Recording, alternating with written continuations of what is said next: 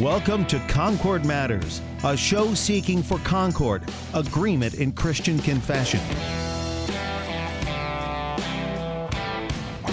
Concord mattered to Jesus and Paul, and so it does to us also. Spend these next 60 minutes as we talk matters of Concord. Concord Matters, a program produced by the Christ centered leader in confessional broadcasting, worldwide KFUO online at kfuo.org.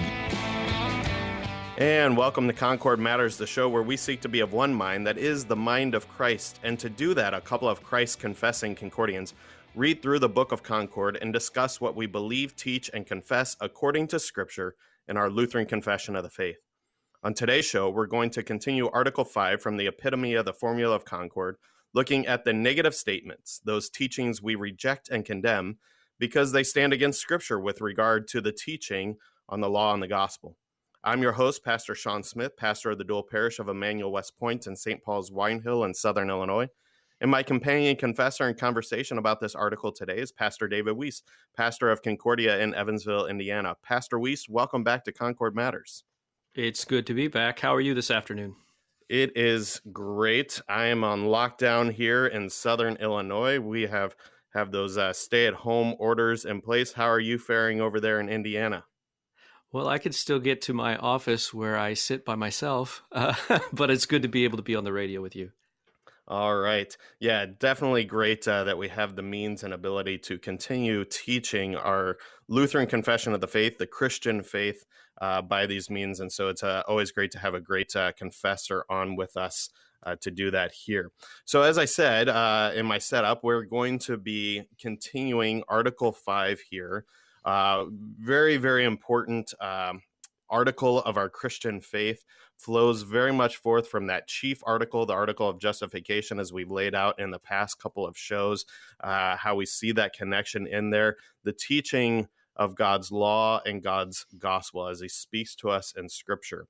And today we're really going to see all right, where does this still apply to us today? Where where do we see this at work, this mingling, this confusion and, and all of those sorts of things, especially as it presents it to ourselves uh, to to us uh, in these negative statements uh, this this uh, what we reject and condemn and uh, it's very brief just one paragraph uh, and so we'll go ahead and read that and then jump right in here so this is again Article Five from uh, the Reader's Edition of the Book of Concord, available to you from Concordia Publishing House, the publishing arm of our Lutheran Church Missouri Synod.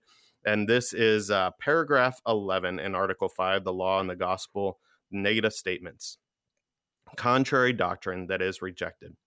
We reject and regard as incorrect and harmful the teaching that the gospel, strictly speaking, is a preaching of repentance or rebuke, and not just a preaching of grace. For by this misuse, the gospel is converted into a teaching of the law. Christ's merit and Holy Scripture are hidden. Christians are robbed of true consolation, and the doors opened again to the errors and superstitions of the papacy. All right. So jumping into this, then uh, we we see this, you know, that that this is harmful and incorrect to regard this teaching of the gospel especially it talks about you know strictly speaking or we've talked about you know we, we can define that as narrowly speaking. And and so i guess a, a question that commonly comes up uh, to us as pastors i'm sure you've gotten this uh, pastor weiss and so i'm going to allow you to respond to this here but say someone comes up to you and says you know your church has it all wrong. Jesus teaches that we are to love one another. Your churches stand against things like homosexuality or you know um, not cohabitating or or whatever thing you might insert into there. Uh, they, they say that that's unloving because the gospel is all that we need, and Jesus tells us uh, the gospel. They say is that we are to accept people as they are. How, how do you respond to that uh, with this thinking of uh, proper distinction of the law and the gospel? Well, two things pop into my head, and the first really uh, goes to less what's in this paragraph um, that you just read, and more the, the the whole the whole approach that the formula of Concord takes. Um, if what you just um, gave as a as a hypothetical, um, somebody is saying that to me as a fellow Christian, um, the formula of concord um, gives us an avenue through which we can deal with our differences and come out um, in unity on the other side. Um, and I think this is a really important thing. pardon me, part, partly because it's so um, how do I say it? It, it? It's so it's so simple and it's so clear. Um, I mean, the idea, and, and you described this in the introduction. The idea of the formula of Concord is um, its approach is is three parts. Um, you just described a hypothetical where somebody has a dispute with with me or or really with my church body, really with with the scriptures. And and so the first thing to do is to ask what's the chief question that that is at the heart of of our difference, our dispute. Are are we are we um, are we approaching the same question? Do do we understand what that is? Right. And and then next, um, I have the opportunity to say what um, what I affirm. What, what, does God's word say? Um, and then we get to the third part, which is what this paragraph is about. What what do we reject? What's contrary to scriptures?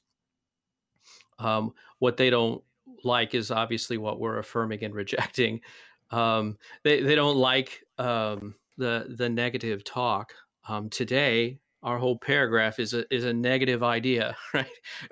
Uh, the the assignment you gave me when you asked if I could be on was to be negative in a way, because that's what this is the negative thesis, a contrary teaching. So there's no way that I can't be contrary, I suppose, today. Um, but the point is, there there is a time to be negative. There is a time to be contrary, not not uh, rude um, or or um, never to to take um, the script, the teaching of the scriptures, and lord over someone. Um, but there there is a time and a place um, to to disagree, and um, w- hopefully without being disagreeable, even though they may not see it that way. and and and again, that's the whole. Uh, before we even get to the content, that's the whole the um, what's the structure of of the formula of Concord. It provides this wonderful structure. Um, first of all, are we even asked? Are are we on in, starting in the same place? What is the chief question? Um, so uh, what they're doing is, um, and what we can't agree with is, um, and you've said this is mingling the law and the gospel. Um, they, in fact, they want to. They're not even mingling it. They just want to get rid of the law altogether. so why well, did so, why did you go ahead? Well, you, you bring you bring up an interesting point there that uh, you know that we're, we're talking about this, you know, negative statements, you know, things that we reject and condemn, and that our culture, uh, and it's really always been there. You know, we, we don't like to hear that. I, I, I see that at work already in my son, right? You know, he throws a little temper tantrum, and he's just a little over one year old when he hears things that he doesn't want to hear, right? Uh, mm-hmm. And and so even in my setup, right, you know, there's an interesting irony at work there, right? That we, you know, they don't want to hear that we reject and condemn certain things because they stand against scripture right? And mm-hmm. yet at the same time they are telling us that we're wrong right? And so what what is our guide? What is our measure for what is right? When is it appropriate to reject something? When is it uh, a- appropriate to actually say no that that is wrong and we reject and condemn that? Yeah i i think one of the challenges um, for me and probably for a lot of um, Christians is, um, well, first of all, just rejecting, personally rejecting what someone else has said. Um, the answer to when to do that is is I think pretty clear. And again, I don't want to be overly obvious, but but if we can keep it simple, that's good. Uh, when should I personally reject what someone else has said? When they're wrong. Um, we shouldn't believe everything that we hear. Um, we have we have to be discerning, and I, I think that's fairly easy for people to understand. Um, I think sometimes they're confused about what's right, um, what's correct, and what's incorrect, and we can get to that in a moment. But I, the, the real challenge, I think, is when should we speak up? How do we know when it's actually good to say negative things, to be contrary um, with people? It never quite feels right. As people get angry, um, I feel like I should back off. Should I? Um, the answer sometimes is yes. Um, other times, um, I think we need to have some peace with the fact that people aren't happy with us um, because they did need to hear us being um, contrary or saying something contrary to what what um, they have espoused. Um, so when is that? Uh, well, when when something has been taught in the church um, that is is harmful, and and again, I, I, you know obviously we we live in a time and a culture where where that's highly debated what's helpful and what's harmful and and everything's kind of topsy turvy. Um, this beautiful article explains it in one very simple paragraph, really, even just just a phrase. How will we know when something is incorrect or harmful to the church? Because that's when we need to speak up because we don't want the church to be harmed. Well, when something has been said that's contrary to scriptures, more specifically, using the language of the paragraph, uh, when the merit of Christ is obscured, when Christ's work is obscured, um, that's that's harmful to God's people, um, and that's a time when we we have to speak up, um, and and we have to to be, disagree um, with with the people who have um, who have said something that's that's contrary to the scriptures, that's false. And the, the reason why this is harmful, um, I guess, you know, you could put it kind of on a scale of of how harmful it is. Um, you know, the worst case scenario is what what you're teaching ultimately is leading people to hell. Um, obviously, we need to speak up in that situation. Now, there are a lot of things that are being taught in congregations and in, in church bodies around the world, Christian congregations and church bodies that are that that it, that is wrong um, and and that doesn't mean that all those people in those congregations um, are going to hell. So obviously, there's sort of a, a scale, um, uh, for for lack of a better word, um, that we're dealing with. But but I like the way um, this paragraph um, addresses it. Um, Christians are robbed of true comfort. we don't want that, you know. And I I don't know that that phrase especially hit me because it, it it seems like comfort's in sh- such short supply and as pastors um, as church we we can't right now offered in the way that we have our entire ministries and lives um, so so those words hit me especially hard the idea of robbing christians of true comfort um, and and we're sensitive to that because we can't hold our church services and we can't shake hands and and we're wondering how do we do communion and and and are we going to have Easter and all those sorts of things. But but really, this is something that that we should be sensitive to all the time. When somebody speaks something that obscures the merit of Christ, they're robbing people of true comfort. The same way this virus is robbing people of the comfort of being present in one another's company. That's serious stuff. Yeah, I think you've hit on something here when you talk about uh, you know knowing when to speak up and and you've really well identified for us that you know when it's robbing someone of true comfort you know when when they're actually going to hell uh, because of the lifestyle that they're leading or or the to to continue to wrestle with here uh, especially at knowing when to speak up with our family members who are often uh, that that's a great struggle for a lot of Christian people is you know we're afraid of losing our relationship with our family members and things of that nature. And so knowing when when is it appropriate to speak up and this robbing them of the true comfort? And and I often talk about it this way uh, when I work with my confirmands right? Uh, that this is the nature of repentance. Uh, you know if, if I see a child going towards a hot oven, right? And they're going to going would I would I sit there and ask my question that so many people, you know, seem to wrestle with over so much, you know, oh, well, when should I speak up? When when should I intervene and say, "Hey, you are going to hurt yourself." No, you're you're going to jump up and you're going to say, "Hey, no, don't do that. Don't touch that. That's going to hurt you," right? uh, it, it, will not be comforting for you. There, there's going to be a whole lot of crying and and just a whole lot of issues that will come out of this. And so, you know, we don't seem to wrestle with this when we break it down that simply, right?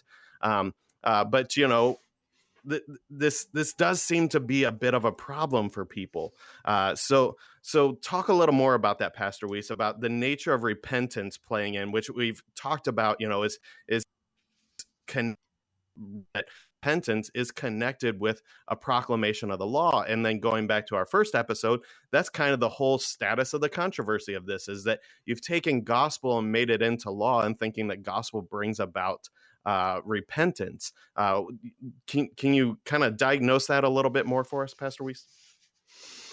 Yeah, um, the I, I I like your I like your example. I I like I like talking about families talking to families.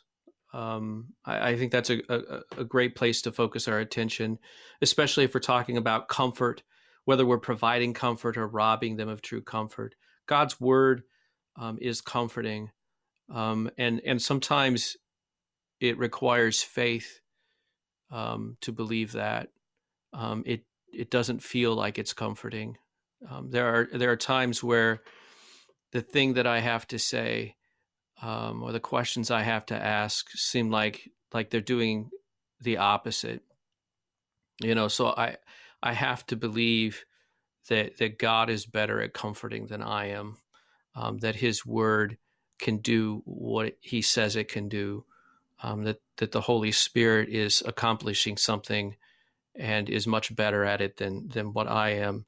There's a lot of faith involved there, um, and um, sometimes I, I, think we we we forget that. Um, I, I, think that's really important. As as far as this issue um, of um, the people, you know, uh, using the gospel to to so that they can um, excuse their sins, um, establishing security in their sins. I looked uh, since we had a small paragraph, I looked at um, kind of skimmed uh, Law and Gospel, Walther's Law and Gospel again, and and um, one of his theses talks about the gospel is preached to people who are secure in their sin. Um, this is an error that the gospel would be preached to people secure in their sin, so that intentional sin is excused. And he talks about and this isn't going to make people feel better, but it's it's helpful. It's a distinction that edifies. um, there are two classes of people, and I know in America we don't like to think in terms of class. Um, we hear the word class of people or phrase classes of people, and we immediately think you're going to oppress me, aren't you? Um, the the opposite is true. But but Walther talks about two classes of people, and and how it's absolutely essential um, he says, This must, Walther says, this must sound forth in every sermon so that the hearer knows he is either alive or dead, converted or unconverted, um, godless or pious. Um, these are the two classes, believer or unbeliever. There's a lot of different ways to say it. But but but these are the only two classes. For, forget everything you know that uh, that Karl Marx said. These are the two classes: believer or unbeliever. Um, there's no comfort in one of these places. Um, I don't know. I, I know that that sounds like oppressive language in some people. That's that's what they're trying to run away from. You know, don't don't put me in a class, especially in the class of unbeliever or unconverted. Um, but this isn't about oppression. This is about providing clarity. Um, here's where you are. Right. The law provides this clarity, showing me showing me where I am as a sinner. The gospel leads me to freedom and and the gospel leads me to confidence that I am free. Um, so um, uh, again, God's word is is is effective at providing comfort, um, but it most certainly does um, um, show us where we're at first. It shows us our sin before it leads us out of it, um, and so there there's no dismissing the law. people who are secure in their sins. Um, it could be debated, I guess, whether or not they're comfortable, um, whether they're comforted um, by their life. I, I, suppose that could be uh, debated, but the reality is um, that their their situation is um, is deadly. Yeah. So I mean, yeah, that we're really good at lying to ourselves, right? And so I think that's what you're hitting on. You know, it, it, can be debated: are they actually comfortable in the the lifestyle that they think will make them happy, right? Um, but but what matters again is what God says, because He's the Creator of the heavens and the earth, and and He's the ultimate judge that will judge on the last day, right? And so that that's why it's important to bring it back to Scripture and what God has spoken in His Word, which when he speaks, he speaks in law and gospel. And I think you've laid out really well for us that our true comfort is only in the freedom. That's the only tells us, look, you're safe and secure unto eternity. And and you're robbing them of that comfort when you take the gospel and call it law right and, and to to bring back to my original question that i set up I, I, that's at least what i see going on there you know it, w- when we say that you know jesus tells us to accept people how they are right? Well there's there's some really big issues going on there. One because you've said jesus tells me. Well that's law speak you know? We laid that out really well on last week's show uh, how, how do we properly distinguish what the what is the law and what is the gospel right? Mm-hmm. well uh, there's no gospel. There's no deliverance no freedom there right? And and then the other error is is that yeah so we we you know let them sit securely in their sins, it's robbing them of the comfort to know that you're free in Christ when we repent and are forgiven, right? That's what delivers us that eternal security. And so you you're you're you're calling gospel law which is ineffective for leading to repentance. We got to just let the law do its work, you know, uh, crush, kill, and condemn us and then that gospel is just so sweet and comforting right? Uh, I, so so then go ahead.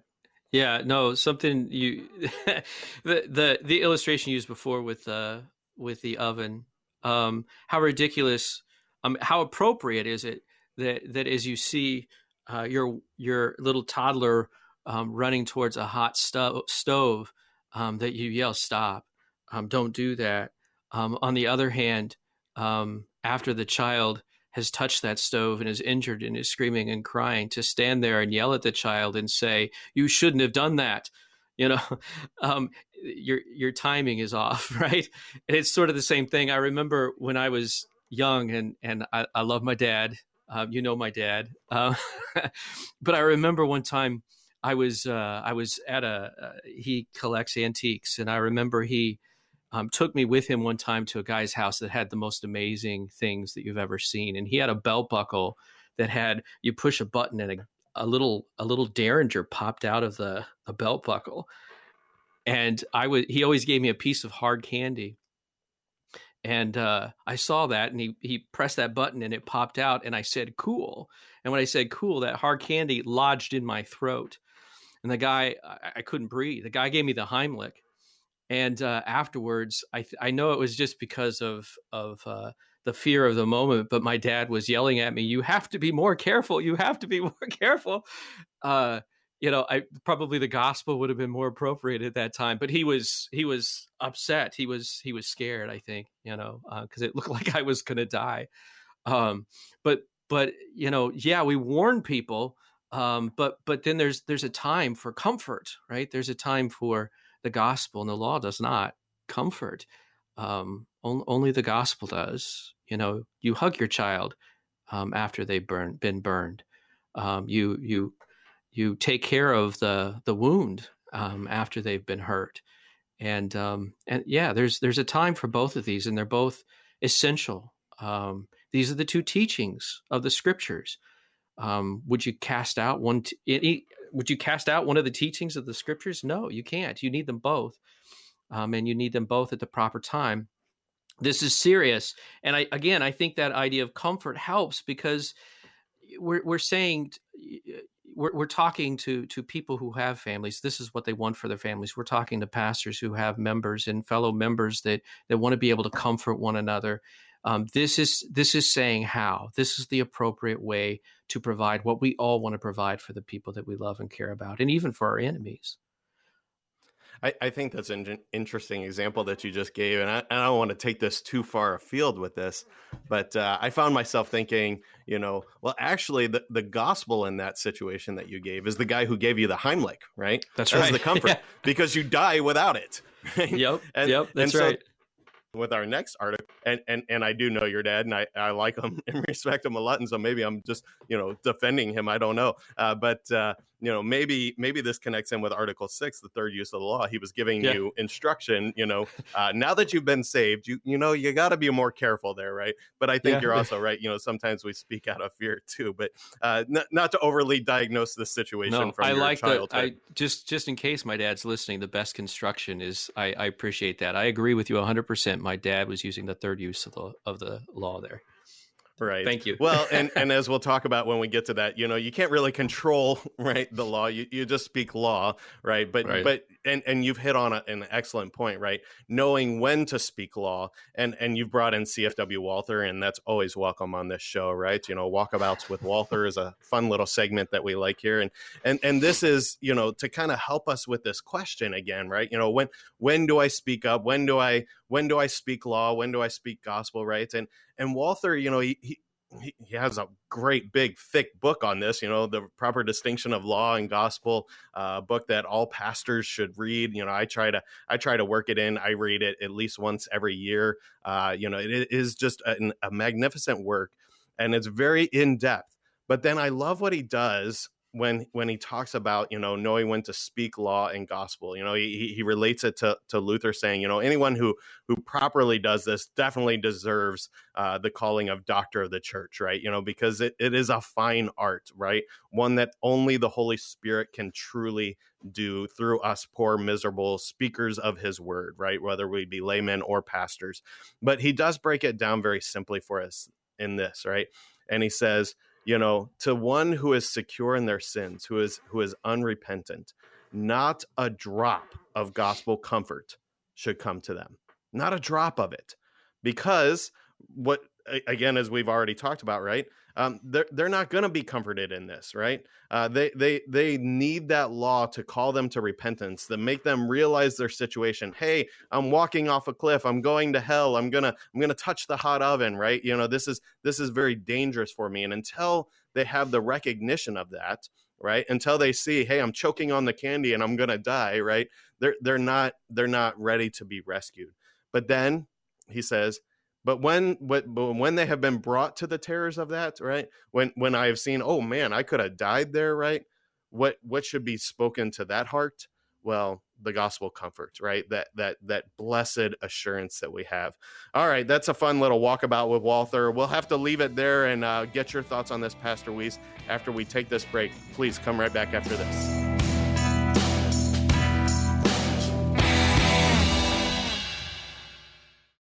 Did you know that for over 40 years, Lutheran Church Extension Fund has had the humble privilege of supporting Lutheran Church Missouri Synod ministries with low cost loans and resources? This is Rahema Kavuga, Synod Relations Manager of Lutheran Church Extension Fund. Because of faithful investors like you, we've been able to help church workers, congregations, schools, and organizations. To learn how you can get involved, call 800 843 8233.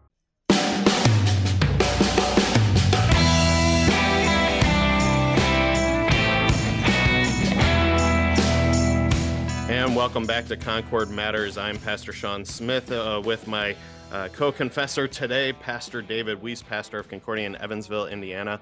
And right before the break, I had my fun little walkabout with Walther segment, and and in there, you know, said this is a fine art, uh, the proper distinction of law and gospel, and yet wonderfully simple. Uh, but but this this is really a serious situation, right? We we preach the law to its full sternness, so that the gospel can provide that comfort. Um, but but for a little more on this, then you know, but for this very serious situation, and continuing to wrestle with this great question that Pastor Weiss brought up, with knowing when to speak up and and and how to speak up.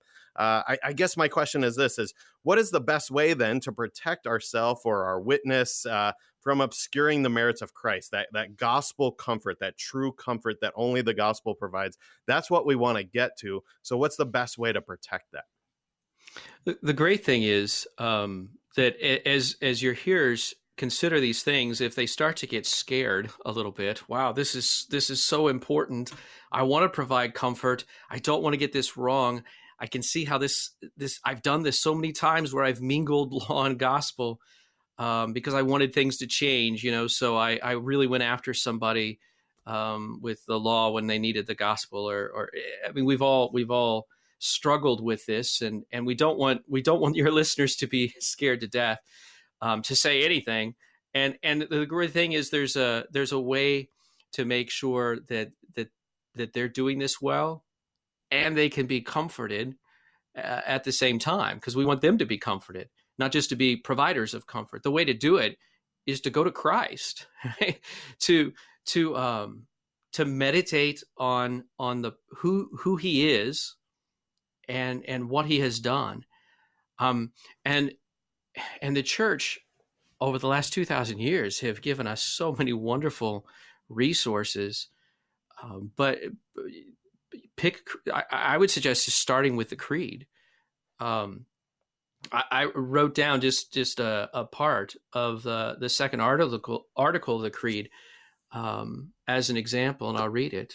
Um, I believe in one Lord Jesus Christ, the only begotten Son of God, begotten of his Father before all worlds, God of God, light of light, very God of very God, begotten, not made, being of one substance with the Father, by whom all things were made. Wow, that's that's beautiful. That's amazing. Question is, what does it what does it mean? Give this great witness more than just a passing glance on Sunday. Um, was reading, I don't even remember. I think it was, I think it was Luther. I was reading it recently. I've been reading about Christian meditation, and he was talking about God's word. Um, but this is God's word given to us through the creed, and and so it certainly applies. He he talked about meditating on God's word, and he said treat it like a, a sweet smelling herb. Um, rub at it, you know. Um, we have lavender in in our yard, or we will again, and and it's right by where I park my car, and I have a habit of of kind of grabbing some of that, um, coming to and from the car, and and grabbing some of it, and you know I could just look at it and say that's a pretty flower, or I could I could bend over and and and smell it, and and think what a beautiful smell that is, but but I I have this tendency to to grab some of it and and pluck it, and kind of rub it in my hands. And um, and then it becomes almost like a, a perfume on me you know? It smells good and it, it, it's like it becomes part of me. This is the same thing as when luther talks about inwardly digesting. This creed this thing that i just read this little part of the creed that i just read while you're socially distancing yourself seek your teeth into this spiritual food because you see if you want to get law and gospel right there's no it's it's not I mean, it's an art, but it's not complex. Just look at Jesus. Who is this person? What is his business in my life? Um, a red flag should go up in any Christian's mind when the person and work of Christ, as it's confessed in this creed, is obscured.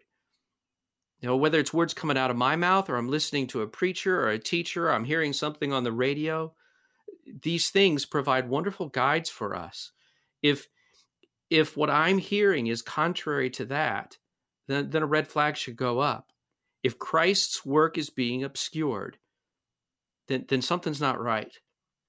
It's a sure sign that these two wonderful God given teachings of the Bible have been mingled into one um, muddy, muddy, ugly mess. Um, and, and we need to take a step back. We need to pause.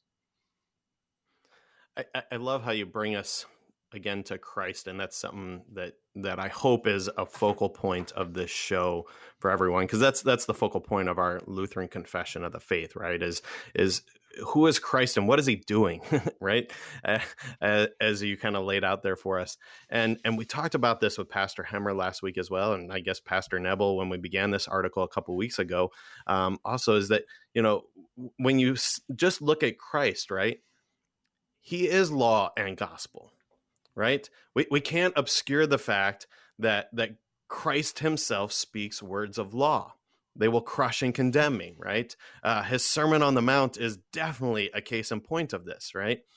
And yet at the same time, in the very action that he does among us in humanity, taking on our flesh, suffering and dying to be raised again, that's that's our true gospel comfort, right? And so eh, this this makes the point that I've kind of already alluded to, but but I think you know definitely needs to be stated with a point on it, is that God's word is law and gospel. When God speaks, it comes out as law and gospel, right? And and and and so when we when we consider this right consider ourselves according to christ as you encouraged us right you know uh, how how am i doing with the the righteous judge of all on the last day is he going to take a look at my life and have a lot of those words that he had in the Sermon on the Mount and say, "You're a murderer, you're a liar, you're a you're a coveter, you're an idolater"? You know, uh, well, you know, as I look at and examine my life, I'll ha- I'll have to say, well, yeah, he would say that to me. I, I mean, that's definitely the way that I'm living right? So so the law crushes and condemns me. Well where do i go with this right? You know and, and, that's why i need pastors to speak that to me to make that clear proclamation from christ's word to, to lead me in personal counsel and, and, and confession uh, so that that i then am crushed by that law coming from jesus himself that i may be led to then to confession to repentance and say, Look, I am a poor, miserable sinner, and there's no hope for me on the day of judgment. I am going to hell. That is most assuredly true according to the law. And then it's I'm driven to the same Christ, right? Who rescues me with his beautiful, comforting gospel. Well, guess what? I have taken all of your sin into myself. I've suffered and died in your place on the cross. And I'm raised again that you too may be raised. I mean, I, I love what you did here. You you just brought us to Christ and and the beautiful. I mean, I, I love that you you talked about. You know, this is the way we meditate, right? You know that it just it kind of fills our nostrils, right? You know, we we spend time in God's Word and family devotion and and in the church gathering together to hear this word, and it's just an aroma that just fills our nostrils, and we can't help but but be led by the words of law and gospel coming to us uh, as God speaks to us. And, and that's that's just the way that we live as Christians, right? And so we should continually immerse ourselves in this. Uh, beautiful, beautiful, and and and you know the way we meditate then upon the the creed too. I love giving that very practical example for us. Uh, as you said, you know we want something practical for our people to take uh, from this. Uh, of you know how do I do this? Well, you know first it applies to you, and as you meditate upon the creed, you know let that just fill you let that you know just saturate you. All right uh any any other thoughts on that pastor weiss? Yeah just again the, the the whole intent of the formula of concord was to take i mean not just this one article not not just this one uh, teaching but was was to take things that have be- become terribly muddied um, and to clarify and and I, I mean I hate to say this um, it was true then; it's true now. But but in many cases, it was the teachers, it was the preachers that were muddying um, the waters, and it, it, it was the laity that was was um, kind of left in ruins, where where they didn't know if they could be sure of anything.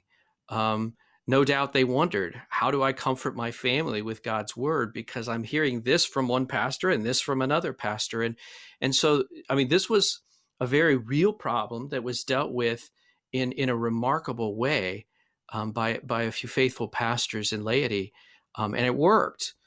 And um, that's amazing to me um, because we need it to work today. That's why I, I appreciate this show so much. Concord does matter. Um, we we need um, we need to have these simple things um, I mean, we our, our talk isn't always simple on this show. I understand, but we need to provide these simple things like the creed. That's why it's there, so we can be sure of something, and in that certainty, we can offer some comfort to the people that we love, and people we don't even know who who need comfort. Um, that's extraordinarily important, and and I don't want anybody who's listening to think that because um, it's because we're talking about how important it is, um, and and how much we struggle with this that there aren't some good, uh, simple, clear tools that are available to them um, so that they can do this well. Um, does it take practice? Sure. Um, are you always going to get it right? Um, you're better than I am if you have. Um, but that's not the point. We we we know how to do this. We have extraordinary tools um, at at our disposal. We just need to get at it, and and that's for everybody but especially to to our our um, and I say with the greatest respect, our respect our brothers in the ministry. We need to get back at this. Um, we need to make sure we're on the same page, so we're not causing this sort of confusion, but instead we're providing clarity so that our people can provide comfort to their families. I like how you uh, brought us to, you know, this is what the confessors were doing. And, and, and you see this also at work with Luther in the time of the Reformation. It still goes on today, right? We, we see this muddy, mingled mess, right? And, and that's prone to happen in a world that is wrecked by sin. Will comfort, it, it's to get muddied uh, a lot in there, right?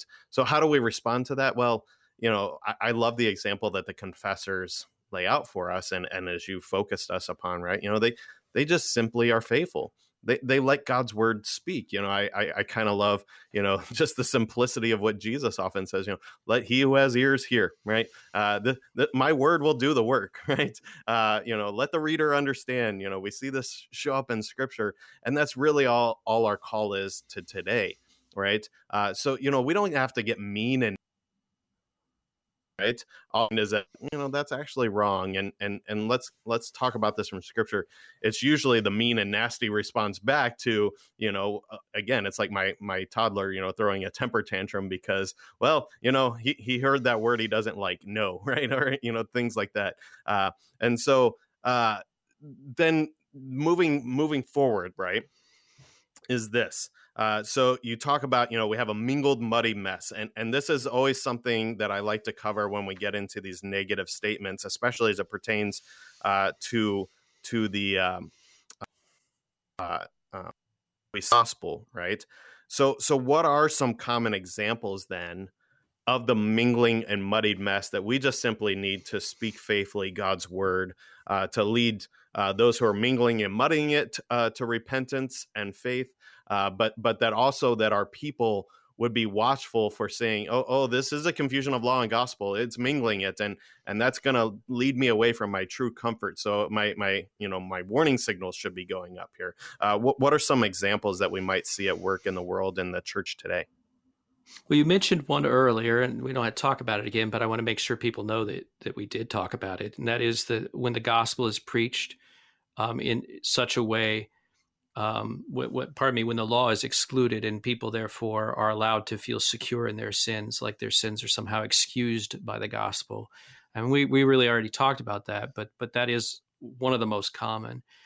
Um, two others that I think are especially especially common um, that that I could mention. I'll, I'll mention this one first because the other one I, I I have had a hard time, and and maybe we can get to it if we have time, and you can you can help me with it. But I, I've had a hard time communicating it. But but the first one is a little bit easier, um, and that's when someone is terrified, um, who is terrified by their sin. Um, they get it, bad advice where they're directed to their own piety for comfort, um, to their own good works. So, um, so they've they've um, they have the law heavy on their shoulders. They see their sin, um, and they are struggling and they are hurting, and um, they're to the point where they're they're starting to think that, that either God the, that God's maybe abandoned them. Um, I, I hate to think how often um, those people end up hearing the law from their from their ministers, or even from their families.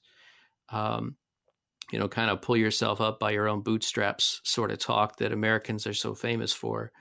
Um, pray more, right? Um, somebody who's struggling in the law doesn't. I mean, prayer is important, but but they don't need to just hear pray more. Um, they don't need advice that just encourages them encourages them to intensify their efforts to do the right thing. Um, because right now they're under the burden that even the things they want to do that are right, they're struggling to do right? Like for example, somebody with with uh, an addiction or something like that. Um, certainly, you know, it, it, feels right to say those things sometimes, like pray more, because we should pray um, more than we do. Um, it's good to pursue what is right, um, but we shouldn't encourage a person who's terrified by the law simply just to work harder and harder until they feel the forgiveness of God. And I think that's the problem there, um, at least one of the problems. Um, we we need to tell them those who see their sin. We need to tell them about the reality of their sins on Christ on the cross, the reality of those sins that were washed away in the waters of holy baptism, the reality that when the pastor speaks absolution, those are not his words, um, but Christ's words um, the reality of the body and blood of Christ in with and under that bread and wine for the forgiveness of sins. Uh, we point people to the sacraments, right? That's good advice. Direct the desperate person to Christ. Um, and that's done by sharing the gospel, by pointing them to the place where Jesus meets them in order to give them the forgiveness and the new life that they're looking for. Um, uh, again, I, I think it's so tempting because um, prayer is a good thing to do. Um, doing the right thing is a good thing, right? Um, but but our comfort is found in Christ. I think too. I wonder your thoughts on this. Maybe I'm just a bit cynical, but I think a lot of times people don't take advantage of the pastoral care of their soul because they're afraid, and, and maybe it's formed by just years of poor distinguishing of the law from the gospel, um, poor pastoral care, that they're afraid to come to their pastors and talk about these things because they're afraid that they're going to get more law. Uh, again, maybe I'm just too cynical, but that's kind of my observation is that they stay away because they're afraid they're just going to hear how much worse they are, and, and they're they're already terrified by it. I mean, again, the out look way, but really, I, I, I think sometimes they are terrified by what this means, but they don't come to the place to hear the true gospel comfort because they're afraid they're going to get more law. And and so I think that's where just as a church um, you know the, the broader church on earth whatever denomination you are but certainly as lutherans right we need to get back to what we lutherans do well. We are we are the the true evangelicals right the true proclaimers of the good news and we we need to stop afflicting uh consciences with try harder do this pray more you know. You know that's that you speaking words of gospel because again and maybe maybe i'm i'm you know have my own errors in this too but at least my observation is is that when they finally do break down or enough uh, that they talk to me as a pastor I find that I, I have to do very little law work in my pastoral care these days. Um, not because that they're not living in sin and, and and maybe even wrestling with issues from the culture of saying it's okay, but you know they've finally broken down and they know okay i'm not finding any happiness here right? And so finally i'm just going to go talk to my pastor and so usually it's pretty what and and and hey i have good news for you. Uh, this is christ for you, right? And, and I just take them out of the equation and just completely talk about Christ. I have a big crucifix on the wall in my office that hang, hangs above the prie-dieu, uh, where I say my my prayers uh, for the congregation and, and do my own um, prayerful meditation and so forth. And and I and I'm kind of famous around uh, this Southern Illinois part in the dual Parish that I minister to. That I I literally will just point to that cross and say, guess what? There, there's Christ for you right? And and that's the beautiful true gospel comfort that we, we should be directing them. I don't know what are your thoughts on that? No i agree. I i um i had a thought. I, no i i agree a hundred percent. I i i think that i think that one of the challenges um not only you, you talked about the challenges of the laity um but i think one of the challenges for laity and for pastors is um, just role confusion. What is the role of my pastor? If I have a problem, why would I go? And I don't mean that in a negative way, but a serious question: Why would I go uh, to my pastor? What uh, in in our culture, our way of thinking, what service would he provide?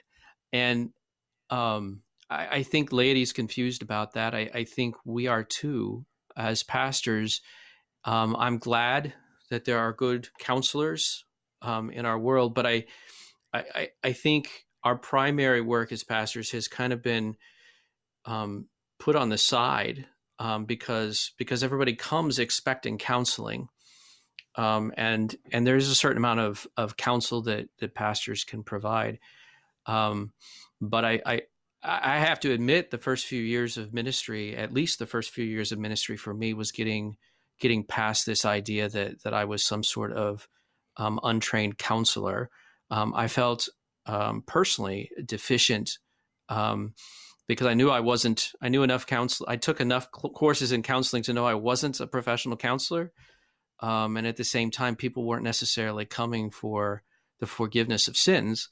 They were coming with more of a self help, you know, help me figure out how to do better sort of mentality. Um, and again, we can offer some services in that regard. A lot of times, we probably need to refer people, um, but but I like what you're talking about because it's talking about getting back to the main thing. Um, that we provide, and and that is Christ's words of forgiveness um, to to um, to hearts that have been broken by the law. Yeah, I think, uh, and, and, and at least for myself and evaluation of, you know, I, I thought, you know, why aren't people taking advantage of pastoral care? Uh, it was going through Walther and his great work, Law and Gospel, that I, I, love what he focuses pastors on. He says, take a look at your sermons, go over and over and over and over again uh, what your sermons are proclaiming. You got to have law, you got to have gospel, but you got to rightly distinguish them. And, and and it makes me think of I think Pastor Hans Fiene has said this once, you know, and, and I really like the way he phrased it. You know, he said, you know, when people know that the gospel is coming, they'll, they'll be a lot more ready to hear the words of law but but they need that kind of you know this is the soft place to land uh, right? Yeah. and and if they know that that's coming then then they're going to come for it. And so at least for me as a pastor it's an encouragement and and in our christian conversations with one another with our family members uh, again that that question knowing knowing when to speak up and so forth.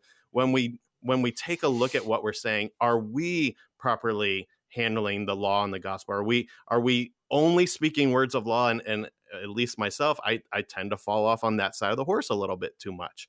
Right. Um, but, mm-hmm. uh, you know, so, so, talk about this then too, about, you know, kind of, I, I, see your, uh, you, you sent me some show notes and you have a, a, point on this, you know, when faith is taught as though we're the object of our salvation. Uh, again, that, that I think, you know, at least in our pastoral teaching and preaching, can help us with this other thing when we evaluate what is it that I am saying. And just for your your own benefit here and our listeners too, we, you have about three minutes to cover this.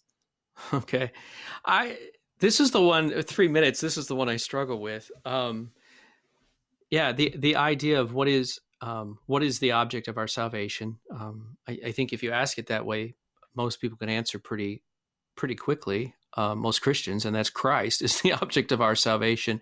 But it's it, it's um, it's amazing to me how quickly Christ is replaced with faith.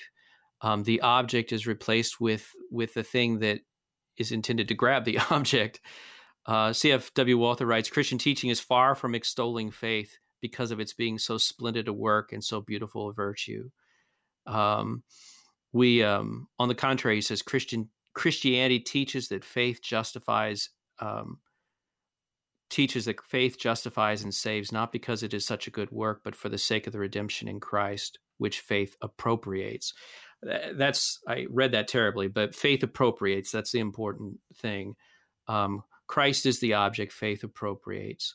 Um, we we need to be cautious um, in our our listening um, to preaching and teaching. Um, and we need to be cautious with our own words to make sure that faith does not become the object object of our salvation, um, that it, it it doesn't become in our minds a good work that merits something. Again, um, when we start to look at something we're doing, our own merits as contributing to our salvation, we're obscuring Christ, and we obscure Christ. We are taking away comfort of Christians, and we take away the comfort of Christians we are harming the church. And that's what this article was all about. Yeah, I, I, you know, maybe it's as as simple as the language we often use uh, when teaching our catechumens and confirmation classes, right, uh, and catechesis. That uh, you know, faith receives, right. That that is a, a passive thing, and so we we we simply proclaim Christ, and and and He will come to us in law and gospel but especially when we're when we're thinking about the gospel if we're making the reception of christ a work that i have to do you know that that try harder believe harder you know uh, again even even just in our conversations with one another as christians with our with our family members and so forth right? Uh, you know how am i presenting christ to them? Do they know that there's a soft place to land when they're crushed and condemned uh, under the law or the way that they're living or or what they're doing uh, uh, living in in in unbelief or or whatever the situation may be right?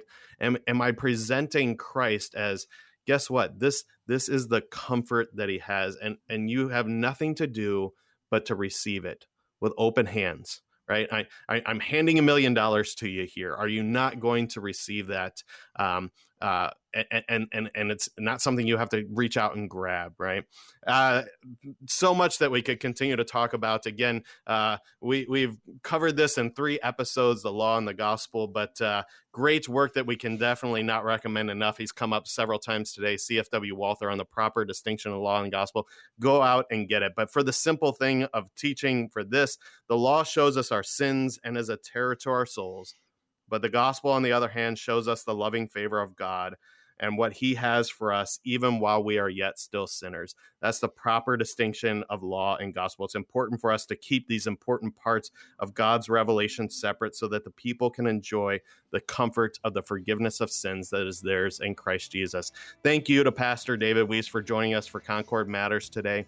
And if you have a question or comment that you would like to leave for us to address the next time we convene for Concord, you can leave us a message by phone 314 996 1542, email kfuo at kfuo.org, or find us on social media at KFUO Radio. Thank you for stopping by today, dear listener, and until next time, keep confessing, church. You've been listening to Concord Matters, produced by Worldwide KFUO. Your support is vital for this program to continue. To learn about giving opportunities, call Mary at 314 996 1518 or you can make a gift safe, secure, and easily online at kfuo.org. Thank you for listening and supporting Concord Matters on Worldwide KFUO.